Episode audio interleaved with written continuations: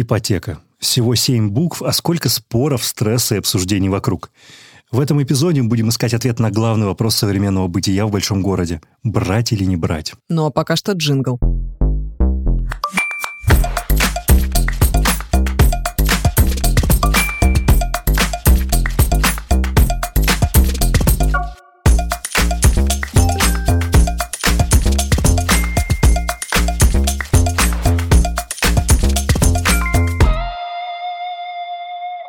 Это две любопытные транжиры Антон Маслов и Елена Тихонова. А вы слушаете, прикладываете. Легкий подкаст «Газпромбанка» из студии «Глаз» на сложных ситуациях с деньгами.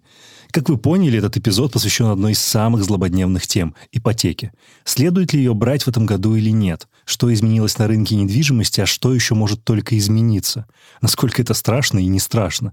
Как выбирать недвижимость и какие лайфхаки и полезные решения здесь могут быть? Обо всем об этом и не только мы поговорим с Сергеем Галлером, одним из самых известных риэлторов в Москве и Санкт-Петербурге. Поехали. Бдум. Сережа, привет. Привет. Да, прошу прощения. Сергей, привет. Элина, привет. Давайте здороваться друг с другом по кругу. Привет, Антон. Привет, Сергей. Ты это произнесла так, как будто только что выучила мое имя. Такая, привет, а, Антон. Да, точно, мы же сегодня соведущие. Друзья, сегодня у нас в гостях Сергей Галлер, риэлтор, агент, и 10 тысяч регалий, которые я думаю, что он может прекрасно назвать сам, поскольку я Нельзя затрудняюсь. просто в титре написать это. В титре? Ну что время тратить? Можно аудио просто ссылку Знаешь, сразу ну, на Инстаграм, Телеграм, так даже приятнее Да, будет. проговори их. Это слэш S, знаешь, S как доллар. Да, слэш да, Галлер да, на да. я. Ну, серьезно, как, как тебя правильно представить? Какой у тебя Все правильно, Сергей Галлер. У меня долгое время амплуа был самый инстаграмный риэлтор и, наверное, самый популярный риэлтор и известный э, в соцсетях. Слушай, мы сегодня хотим с тобой поговорить э, на супер практическую, супер прикладную тему, которая для многих стала в каком-то смысле западней. Так, Это рынок недвижимости, ипотеки и все, что с этим сейчас происходит. И я думаю, что здесь мы с Линой разделимся на два противоположных лагеря. Я, наверное, буду хороший больше... полицейский Не, и плохой кла- классный полицейский. парень и зануда просто. Ну, типа да. Уже полегче. Типа да, потому что я не уверен, что у меня есть вообще финансы позволить себе ипотеку, но я желание бешеное имею, как говорил один известный интернет-персонаж. Вот, а Элина имеет бешеное знание по этой теме, которым она блистала буквально за несколько секунд до того, как мы нажали кнопку «Запись». Смотри, вот э, как мне кажется, чем сейчас все мучаются? Те, кто успел взять ипотеку, опять же, зависит по какой ставке, но тем не менее они уже успели. Вот сейчас я смотрю на рынок. Короче говоря, сейчас жилье очень дорого, ставки очень высокие. Вот сейчас забыть про ипотеку вообще на пару лет или как? В первую очередь э, нужно понять вообще, для чего происходит э, покупка недвижимости, потому что для многих людей это цель разная. Конечно, всегда приятно, чтобы это было как инвестиция. Я, в принципе, всегда рассматриваю покупку недвижимости как инвестицию в том числе. Но нужно понимать изначальную цель, и она бывает разной. Для кого-то это покупка просто первой квартиры, для кого-то это возможность, э, допустим, съехать от родителей. Или, возможно, это ситуация там раздела семьи, например. Или, наоборот, э, увеличение семьи, то есть, допустим, появление нового ребенка. Нужно отталкиваться в первую Так, очередь ну, от этого. все зависит от цели, окей. И? Нет, Так. нет, во- вот эти цели, насколько я поняла, да, Сереж, можно структурировать Да. в одну большую цель жилье, чтобы жить в нем. У потому тебя что надо запрос, где-то допустим, жить. для жилья. Да. Да. Э, Хорошо. Э, В этом контексте ты переживаешь, что в будущем, э, что цены еще Что с рынком увеличатся, или они упадут. Я переживаю, что сейчас сильно дорого. Так. Дорого все, и метр дорогой, и кредит дорогой. Смотри, э, значит, э, сейчас очень многие люди пишут по-разному, э, прорицатели такие. Кто-то говорит, рынок упадет, кто-то говорит, рынок, значит, увеличится, но я работаю вот 2006 года, и, в принципе, уже наблюдаю не первый раз такую вот панику. Вот, ну, наверное, самые сильные такие панические настроения, они были, ну, как, как я помню, да, 2007 год и 2014 год, и просто была та же самая история. Такие, черт, а надо ли нам покупать, ведь уже дорого. Ну, и там, грубо говоря, какие-нибудь квартиры, ну, допустим, Петербург, это были там какие-нибудь двушки за 5 миллионов, в Москве в этот момент там были подобные двушки за 11, и люди такие, ну, что-то дорого, вот э, как же мы будем покупать? И теперь это же самое стоит там в Петербурге, например, 15, здесь там 20-25. И уже эти цены не удивляют никого. И получается, те платежи по ипотеке, которые были тогда, казались большими, оказывается, что это на самом деле уже там какая-то пыль просто. Ну, то есть все ерунда. познается в сравнении, там сейчас это говоришь? Что, Но я например, говорю о том, что кажется иногда, допустим, что Э, просто вопрос такой, кажется, что дорого. Вот я слышу такой вопрос. Я отвечаю да не на кажется, него. Сереж, не кажется. Да. Оно реально дорого. Ну, оно и тогда считалось Дорогим. дорого. То есть будет еще да. дороже. Ты можешь, ну, с точки зрения каких-то трендов сказать, да, что происходит? То есть вот за этот месяц что кардинально поменялось? когда люди очень сильно испугались. Ну смотри, опять же, момент э, испуга э, происходит также каждый раз, когда какие-то потрясения. Да? Последний раз такое было, получается, весной 2020 когда у нас вся эта история с пандемией. Да, тоже где-то на месяц, полтора рынок практически на паузу стал, ну, все задумались ну, есть всегда прослойка людей, которые вместо того, чтобы задумываться, идут и просто покупают. Они вот э, чаще всего выигрывают. Поэтому, если мы смотрим с точки зрения статистики, то можно ожидать и еще роста. Если мы вспоминаем 2007 год, например, была коррекция, потом рост. 2014 была стагнация, потом рост. Ну, опять же, да, ванговать э, никто Смотри, не да, может. давай повангуем а, по теме ну, санкций. Ну, давай в связи с э, логистическими сбоями, в связи так. Э, с тем, что многие компании ушли из России, другие просто приостановили свои поставки в Россию. Есть такие мнения, что э, жилье либо вообще перестанут строить, ну, примерно, либо оно еще сильнее вздорожает из-за того, что придется те же самые импортные лифты или там импортную вентиляцию покупать через третьи страны, это будет еще дороже. Можем мы увидеть еще, я не знаю, плюс 50 там, процентов а, в жилье к концу года? Из того, что есть сейчас, я вижу, что там те люди, которые, допустим, работают у застройщиков, со мной uh-huh. общаются, они говорят, что да, налаживаем постепенно там э, через другие страны новые поставки, договариваемся с новыми поставщиками, какие-то материалы даже подешевле нашлись, да, там какие-то э, подороже, там э, мне писали как на днях, что там арматура закончилась, потом через несколько дней писали, ну нашлась. вот нашлась. Ну как бы, ну, а как тут можно ванговать? Ну вообще... Как говорится, как 90-е новые не найдется арматура. Вообще просто адап... хороший, наверное, показатель в целом нашего рынка, он адаптируется в целом. И люди у нас достаточно адаптивны, а адаптивность – это э, такая функция выживания. Но в кризисе это очень важно, как минимум. Ну вот ты ответил на мой вопрос. Ну, конечно же, нет намерения просто такая история, что, во-первых, Сложно сказать по стоимости, да, вот все говорят, там, с одной стороны, э, материалы дорожают, а с другой стороны, говорят, что, э, ну, мне рассказывают, что какие-то материалы действительно там нашли подешевле уже. Ну, и как можно сказать, про завтра вдруг найдутся еще дешевле. Потом... Или еще дороже. Или еще дороже, например. Ну, в воздухе сидит вопрос, это будет название эпизода, следует ли брать ипотеку в этом году. Потому что, ну, для меня это стало супер непонятной величиной. Подожди, ну, смотря какая ипотека. Вот если мы говорим про слишком сильную вторичку, ну, у нас первичка и вторичка. Если да. мы говорим про ипотеку на вторичку, сейчас высоковато, да, у нас сейчас 16,9, э, вот э, там Сбер, допустим, обозначил программы. Эм, высоковато, она уже снизила, да, если будет еще подснижаться, 13-14, допустим, лично мое мнение, это уже хорошая ставка, чтобы можно было спокойно брать, потому что на перспективе нескольких лет мы получим в итоге выгоду.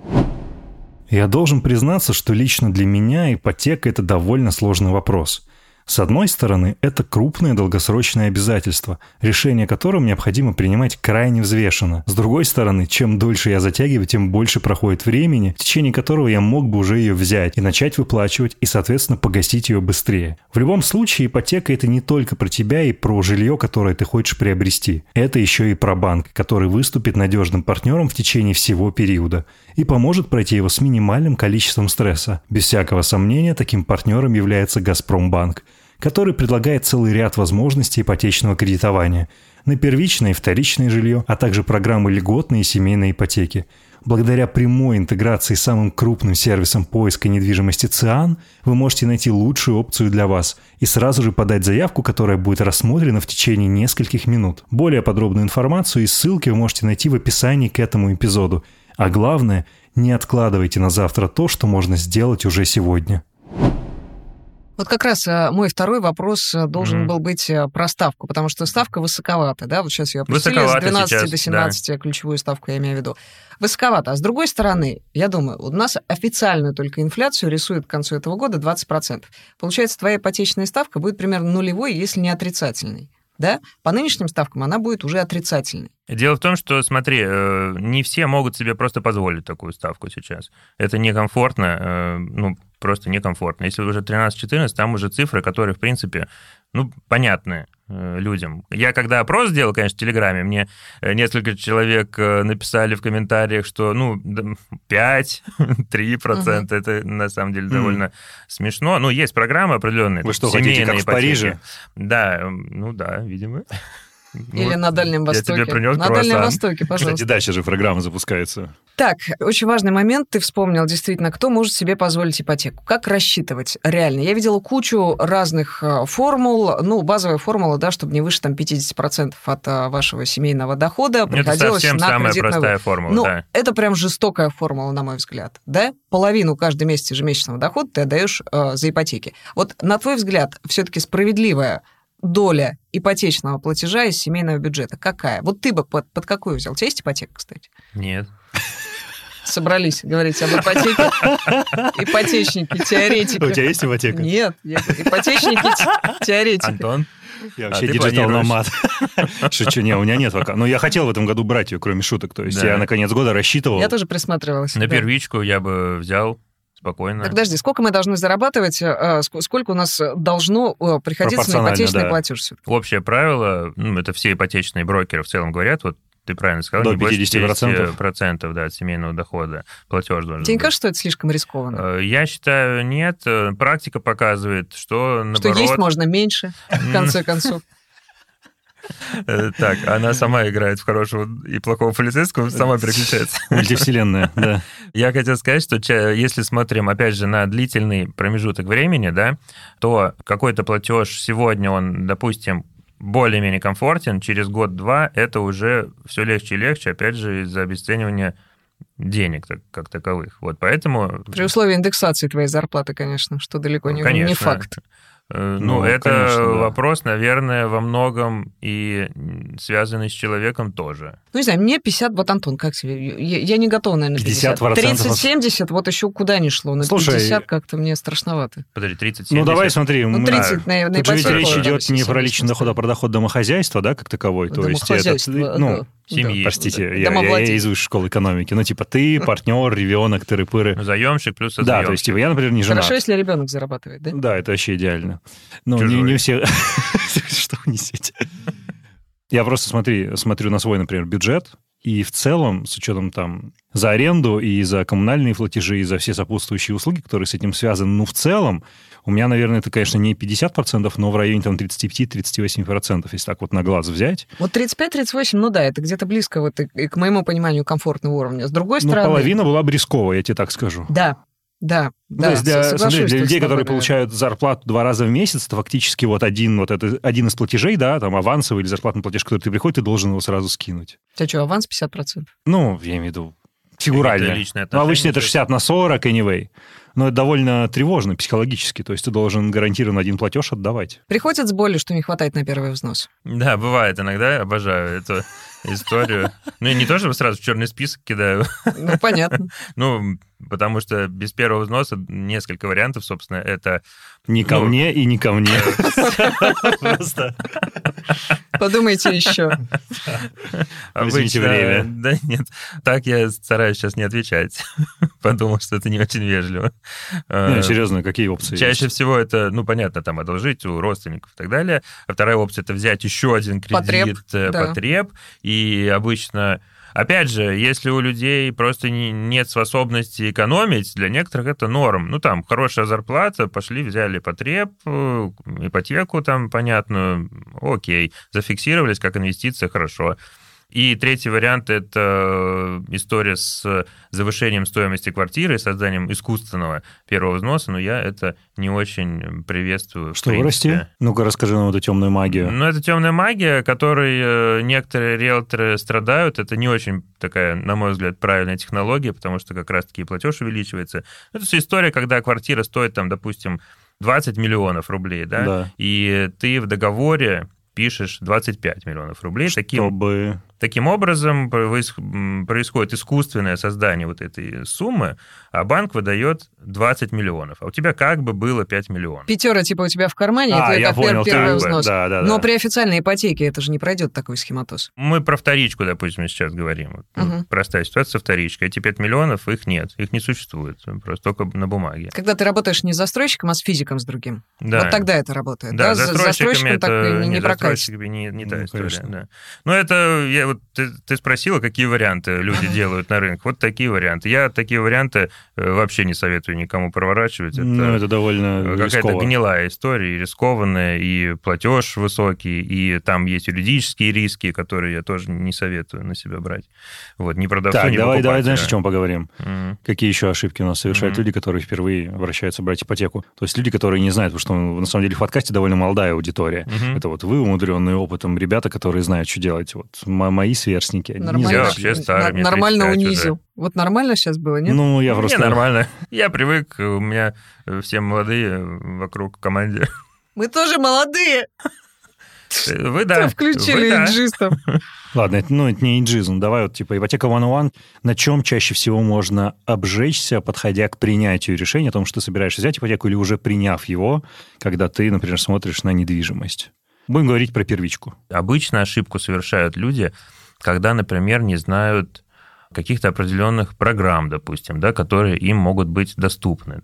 Ну, там, к примеру, бывают люди про семейную ипотеку не знают, хотя там хорошие проценты невысокие, и они могут просто не знать, не купить вообще квартиру. Да, у нас бывали ситуации зачастую, когда мы людям объясняли, что есть программы, которые выгодные, мы им, собственно, показывали графики платежей для них очень комфортные, и брали квартиру и рады и довольны тем самым. Ну вот чаще всего ошибки связаны, пожалуй, с незнанием банковского рынка вот этого, да, и различных программ. То есть Вот не- неспособность а, выбрать а, самую выгодную для себя опцию. Да, я вообще обычно отправляю, по большому счету, сразу к нашему ипотечному брокеру, потому что у нас вообще профессии, в принципе, в каком-то смысле разделились достаточно давно, да. Понятно, что я и наша команда агентов именно обязаны знать общие положения, да, по ипотеке, но в целом э, это отдельная профессия ипотечный брокер, и а, обычно они занимаются еще и страхованием.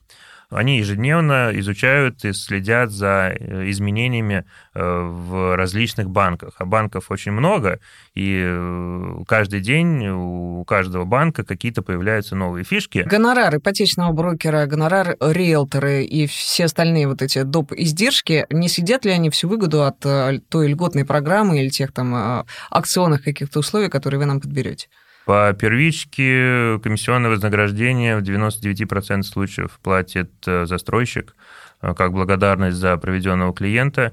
В этом контексте э, всегда вообще выгодно к риэлтору обратиться, потому что каждый застройщик топит за свой ЖК, естественно, да, и менеджер отдела продаж топит за свой ЖК, риэлтору все равно. Да, некоторые говорят, что разные комиссии платят разные застройщики.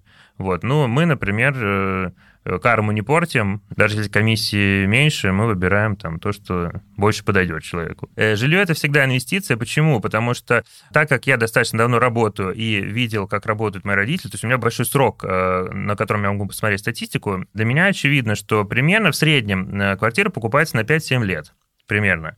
И, допустим, сегодня мы купили однокомнатную квартиру, через 5 лет у нас там появился ребенок, нам нужно продать, купить двушку. Потом еще один ребенок, допустим, нам надо продать, купить трешку. Слушайте, вы будете прикалываться, но на этот же срок, я недавно читал одно исследование, приобретаются э, матрасы для сна. Ну, Среднего думаю. эксплуатируется 5-7 лет. Потом у нас уже там пятикомнатная квартира, дети съехали, э, нам нужно продать эту пятикомнатную квартиру, потому что а зачем она нужна? Лучше перевложить или дать детям или еще что-то и купить там снова себе там двухкомнатную, допустим. Да, то есть это всегда, оно 5-7 лет меняется. И через эти 5-7 лет это должен быть объект, который наибольшим и наилучшим образом вырос в цене, и он также является ликвидным, чтобы мы его могли и быстро Лучше брать продать. изначально ликвидный объект, э, независимо от того, планируете вы через 5-7 лет сменить матрас Ну детей и семью или не планируете. Да, Слушай, ну это все звучит как-то... Ну, знаете, наш диалог вот до этой точки звучал примерно как «делайте хорошее, а не хорошее не делайте». Покупай Покупайте хороший дом, дом, да, а хорошем не хороший месте. не покупайте. Покупайте дорогую квартиру, а недорогую не покупайте. Пусть она будет инвестиционно привлекательной, а инвестиционно привлекательной не будет. Но мы же ведь живем, как сказать, не в безвоздушном пространстве, то есть люди приобретают абсолютно разные объекты. Не знаю, мне кажется, вообще мало кто задумывается о том, что это должно быть инвестиционно привлекательно. То есть что, надо обязательно идти к риэлтору? Мне это все как-то... Типа, у тебя очень классные законы, но они очень для идеального мира. Мне кажется, реальный мир как будто живет по-другому, потому что, ну, я лично всего этого, о чем ты говоришь, я не знал. Поэтому люди, которые приходят э, ко мне на консультации, потом э, пишут э, очень радостные и довольные отзывы, потому что они понимают принцип рынка. Ребят, я, я вас тоже сейчас немножко приземлю, я отчасти с Антоном соглашусь. Мне кажется, главное, на что сейчас смотрят, особенно те, кто берет первую ипотеку, это что я могу себе позволить. Вот да. Ликвидность, инвестиционная привлекательность, э, качество там стройматериалов, не, не знаю, что все это отходит на второй план. Просто Нет. вот условно за пятнашку я не могу себе позволить, а вот за 11 еще ну кое-как. Я категорически с этим не согласен. Вот ты смотришь на это как на модальность, то есть ты говоришь, что это не должно отходить на второй план, это важно учитывать. Смотри. Вместе с тем, кажется, что люди как раз-таки ориентируются именно на это. Типа, о, классная квартира, сколько стоит? 15. Ага, на 15 лет по миллиону в год, надо оплатить примерно там по 90 тысяч со страховкой 110. Могу? Не могу. Это если тебе кредит под 0% еще выдали, да? Ну, Да. допустим. Смотри, э, вообще первые, вообще два основных столпа при выборе недвижимости – это бюджет и локация. Так, это да. два самых главных И э, обычно, момента. а, да, обычно они не очень бьются между собой. Ну, в По-разному. смысле целей Зачи- и возможностей. Зачастую мы как раз разбираем в ходе консультации, да, у меня консультация обычно два часа длится, мы вот разбираем э, все эти моменты, приходим к тому, где людям хочется жить, какие типа домов мы можем себе позволить, и какой у нас, да, есть бюджет. Конечно, есть какой-то супер минимальный бюджет, где я просто говорю, ну, у вас есть только этот выбор, и все. Но даже, даже Родители небольшом, мои еще не продали вон ту квартиру, э, в которой бабушка умерла в 92-м. Вот А. как раз. Вас ждала. И тем не менее, я считаю, что здесь кроется на самом деле ошибка, потому что практически в любом бюджете можно э, сделать выбор в пользу, допустим, одного типа дома или в пользу другого типа дома. И э, это как раз и будет разницей через там, 5-7 лет и с точки зрения ликвидности, и с точки зрения э, роста цены. Он будет разный. Ну, я просто хочу, чтобы этот эпизод стал более практически ориентированным, потому что, кстати, не знаю, сколько у тебя консультация стоит, но предположим, что есть люди, которые не могут ее позволить по каким-то причинам. Вот решили взять ипотеку, а консультацию позволить себе не могут. Слушай, а скажи, пожалуйста, на апартаменты ипотеку сначала выдают? Да. Выдают. Скажи, пожалуйста, что мне выбрать? Вот у меня есть, допустим, некий ограниченный бюджет, я хочу взять свою первую ипотеку, купить нечто, в чем я буду жить. Да? Возможно, потом я смогу расшириться, там через 5-7 лет сменить матрас и сменить квартиру. Извини, прицепилась я. Прям мне понравилось это очень про матрас. Класс. Так вот, а что мне лучше взять а, на свою вот эту вот условную сумму? Апартаменты поближе к центру в хорошем районе, либо на вторичном рынке, либо на первичном рынке нормальную там однушку или какую-нибудь э, мало- малометражную двушку, да. Что из этого выбрать? Ну, то есть Поменьше А и я- похуже в центре я или просто побольше? предвижу по глазам уже ответ, что тебе скажешь, типа, надо конкретный кейс рассмотреть каждый, Да. поэтому можно я обобщу Все это? правильно. Смотри, решающий фактор между апартамент как а, тип жилья, ну, то есть коммерческой недвижимости, и жилая Цель покупки, да. цель покупки, бюджет. Это вообще решающая история? То есть насколько сильно может осложнить твою жизнь пребывание в апартаментах и владение апартаментами как собственностью? Давай, да, я понял. На этот, этот вопрос понятен. Обычно, если мы говорим про жизнь, то апартаменты могут быть не самым комфортным местом для проживания, так как там нет э, необходимости у застройщика соблюдать целый ряд норм, да, поэтому там, допустим, звукоизоляция может быть э, Никакой. хуже, там, да, ну, да, или вообще никакой. Социальная инфраструктура может отсутствовать как Да, класс. нет обязанности у застройщика это делать. Ну, понятно, что многие застройщики все равно это делают, потому что они понимают, что им нужно, чтобы их проект был Продать, интересен. да. Тем не менее, если у меня денег хватает только на апарты, апарты растут в цене? Да, конечно. Я смогу их э, подороже по- Конечно. продать через несколько лет и купить Конечно. себе уже нормальное Зависит, какое-то конечно жилье? же, от То есть э, предубеждения не существует, да, никакого? Зависит, конечно же, от конкретных апартаментов. В целом, да. Я повторю свой вопрос. Но это Может также быть, и в жило, жилые комплексы могут. Одни расти нормально, а другие не очень. Ну, я, я- я реально думаю, нет, а- а- об ипотеке, Рано. Антон думает об ипотеке. Нам Так. нужен некий, э, скажем так, мотивирующий фактор. Вот кроме того, что э, жилье все равно подорожает, кроме того, что ставка все равно будет нулевой или отрицательной относительно инфляции, что еще ты мог бы такое назвать, ну, с чем ты работаешь со своими клиентами? Ну, серии снимать или брать ипотеку. Вот дилемма такая. Вот самая частая, наверное, дилемма, особенно у жителей, у молодых жителей мегаполисов. Вот ты скорее на какой стороне как риэлтор? Если цель э, продолжать, э, собственно, жить в любимом городе, то я считаю, что нужно покупать, безусловно, это получается выгоднее. не только с точки зрения денег, но и с точки зрения э, психологического комфорта. Я считаю, что это очень важный фактор. При этом, э, ты, ты знаешь, недавно вышло свежее исследование. В, в этом году аренда жилья в мегаполисах, вообще во всех крупных городах России, впервые стала сильно дешевле ипотеки. То есть э, в Москве, на 30 на 40 процентов в некоторых городах Ого. там э, в полтора раза. Ипотечный платеж выше арендной ставки. Хорошо, у нас надо не забывать, что последние два года очень сильно также и вырос э, рынок аренды там раза в два. Это тоже надо не забывать. Сейчас он может скорректироваться несколько. Например, он скорректировался уже за месяц, там, По процентов ценам? на 10, да. Или по предложению. По ценам. Предложения много, но оно уже закрывается, да, кто-то там освободил квартиры арендные. У нас, например, сейчас очень много объектов появилось, да, по аренде. Именно люди съехали, нужно сдавать. Да, многие испугались, ну все, не сдадим. Нет, сдается все, уже практически там закрыли вот этот пул, который появился. Ну, То есть, на самом деле, за кулисами, по сути, ничего большого-то не изменилось. Ну, ничего такого не случилось. То есть, да, люди испугались, количество заявок там упало, но, Нет, скорее всего, э, оно восстановится, и Сейчас будет дальше изменилось. расти. Сейчас изменилось из-за ключевой ставки. Да, сейчас имеет смысл подождать по вторичке, пока ст- ставка уменьшится, и имеет смысл точно брать льготную ипотеку по первичке. Опять же, если ты вписываешься в параметры какой-то льготной программы. Да, ну это государственная поддержка, то есть, да, вот история про 12%, 12 миллионов. Скажи, пожалуйста, на этапе строительства выгоднее заходить или нет? Обычно, да, конечно. Ну, тут До сих э, пор это расскажу. правило справедливо. Ну, я расскажу тут немножко любопытный лайфхак. Обычно в консультациях рассказываю. Но расскажу мы здесь. заплатим Мы тебе. добились. Ура! Илин, Ну, он ты- любопытный, просто мне ты хочется пушка. поделиться. А, Конечно, он, опять же, да, он, он э, говорит нам о законе спроса и предложения. У нас есть, в принципе, три этапа инвестирования в новостройку. Первый этап – это на этапе котлована непосредственно, да, то есть в самом начале строительства, ну, то есть старт продаж, грубо говоря. Потом происходит достаточно резкий, серьезный рост к уже сдаче дома. Потом происходит следующий момент. Многие люди, ну, обычно, да, мы сейчас берем обычную ситуацию, допустим, когда у нас там вот нет этой там, сумасшедшей ставки такой, возьмем статистику. Соответственно, ближе к сдаче дома у нас происходит следующая ситуация. Люди, которые смотрели на первичку, у нас есть, но также у нас появляются люди, которые хотят купить э, жилье, вторичку, но также рассматривают квартиры, которые в домах, которые уже скоро совсем сдадутся. И у нас таким образом увеличивается еще спрос, Соответственно, у нас увеличивается спрос, у нас увеличивается еще цена на эти квартиры. После сдачи дома, да, вот у нас часто инвесторы покупают квартиры и продают их непосредственно перед сдачей дома, да, или после сдачи дома, думают, ну все, мы как бы максимально наварились. И там есть еще интересный один момент, такой нитро, нитро, знаешь, такой Need for Speed. В общем, еще небольшой э, любопытный момент. Если дом сдан и предложения не очень много, да, то можно продавать сразу. Но если дом сдан и квартир очень много, то надо подождать еще полгодика.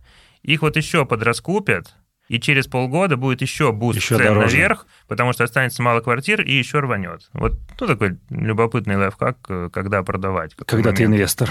Да. Эскроу счета лишили э, меня как покупателя на этапе котлована или на этапе строительства всех рисков. Ну, то есть они меня полностью а, а, Страхуют, да. обезопасила вот эта система. Целом, да. Сейчас безопасно быть э, условным дольщиком? Безопасно. Ну, да, этих конечно. историй, типа, с котлованами за Нет, пару уже- миллиардов уже нет, да? Уже такого нет. Ну, можно... Просто неприятно, если... Все равно в любом случае надо выбирать застройщика правильного, да, неприятно, если там не достроят или там обанкротилось, тебе вернуть те деньги, которые ты вложил. Слушай, а можно я Не прикольно. поспрашиваю самые бытовые вопросы? Ну, на таком вообще базовом уровне. Давай. А вот я вижу иногда рекламу квартир с отделкой. Так. Эта отделка, она вообще ок, потому что что-то среди моих там друзей, товарищей су- существует мнение, что это ну, такая отделка, типа, знаешь, там обои на скотч наклеили, типа, и придомовой коврик тебе кинули. Ну, а при этом по стоимости там отличие, знаешь, И иногда... ключи дать забыли. Ну, типа, да. А по стоимости это отличается иногда, там, например, миллион рублей, допустим. Следует ли это учитывать? То есть, или мне лучше самому сделать ремонт, этот миллион вложить в собственный ремонт собственных прорабов? Понял. Это вот насколько вообще привлекательное преимущество? Смотри, э, Антон, значит, тут нужно... Такой момент есть. Зависит все от застройщика, но э, тут расскажу тоже любопытную историю, да, вот надо понимать, что, допустим, в других странах, во многих, сдаются квартиры, вообще принято сдавать квартиры сейчас, в принципе, уже вообще с ремонтом. Почему? Потому что надо помнить, что когда... Это просто тебе совет. Надо помнить, что когда ты берешь квартиру, и там, допустим, черновая отделка, и там 50 этажей, то у тебя будут э, на ближайшие 5-7 лет э, бесконечные ремонты. И лифты вот вот, это этой всё. фанеркой обделаны Но противно. это меньше из зол, пожалуй. Хотя бы они ездят. Они могут сломаться. Чтобы они ездили. Знаешь, что ты скажешь? Что, типа, если у тебя в ближайшие пять лет на 50 этаж будут ездить строители каждые там 10 минут, я такой думаю, боже мой, Вы уже познакомитесь. ну, все же свои. Вот момент. А вообще, да, от застройщика зависит, на самом деле, просто. Но бывают хорошие варианты, Я тебе так скажу, смотри, застройщик, это такое, э, есть э, заблуждение великое, мне кажется. Думают, что застройщик э, хороший один, а другой плохой. Да. Нет. Это вообще Все не плохие. Все плохие. так. Ну, можно так сказать. У всех ну, всегда есть свои минусы и есть свои плюсы. Нужно застройщика рассматривать как э, некого проект-менеджера. Мгм. И у него есть разные проекты. И там есть разные подрядчики. И даже в рамках одного пятна застройки могут быть разные подрядчики. Даже в разных парадных могут быть разные подрядчики. И от этого очень Питерский сильно... вайп в подкасте, разные парадные. Еще пятно застройки, как тебе. Да. Извини, я должен был Поребрик, отметить э, это. Я со своим. Располагайся. А, Так, ну да, у всех бывают э, разные подрядчики на разных объектах внутри. Да, важно это не забывать, э, потому что даже от этого зависит э, тот самый уровень отделки, про который ты говоришь, и уровень коврика, который тебе постелят. Толщина коврика. Просто часто встречали это, знаешь, в одной парадной все отлично, все в порядке, хороший ремонт, в соседней прорвало трубы, все утекло. Ну, капец. всадник А как, как это анализировать-то? Что с этим делать, ес- если у одного девелопера вот Да, такая здесь можно история страховаться случается, как-то? да? Или это по факту? изучать. Сказать мне, как в том подъезде, На документацию изучать. а ты же не можешь повлиять на выбор подрядчика, правильно? Я Ну. не могу, но я знаю, где какой э, занимается непосредственно работами. А, ну там не слишком, да, большие изменения в плане, ну, условно, надо девелопер работает с пулом проекту. подрядчиков. Да, окей. Да, по конкретному проекту. То есть один дом застройщик сделал, и там отваливаются куски фасада, а мы знаем, допустим, потом сменились. Ну, допустим, А, если мы говорим окей. про вторичку даже, Ну да? да. Построенный дом был, он плохой, да, там плохие подрядчики. А вот новые дома они стали строить хорошие, потому что у них сменились подрядчики. Вот. Смотри, пригород, город. Здесь у нас как-нибудь изменился спрос, если говорить про Петербург или про Москву. То есть у нас есть достаточно, мне кажется, любопытные объекты для жизни в близком пригороде. Там за полчаса, за час, где, где можно добраться до центра.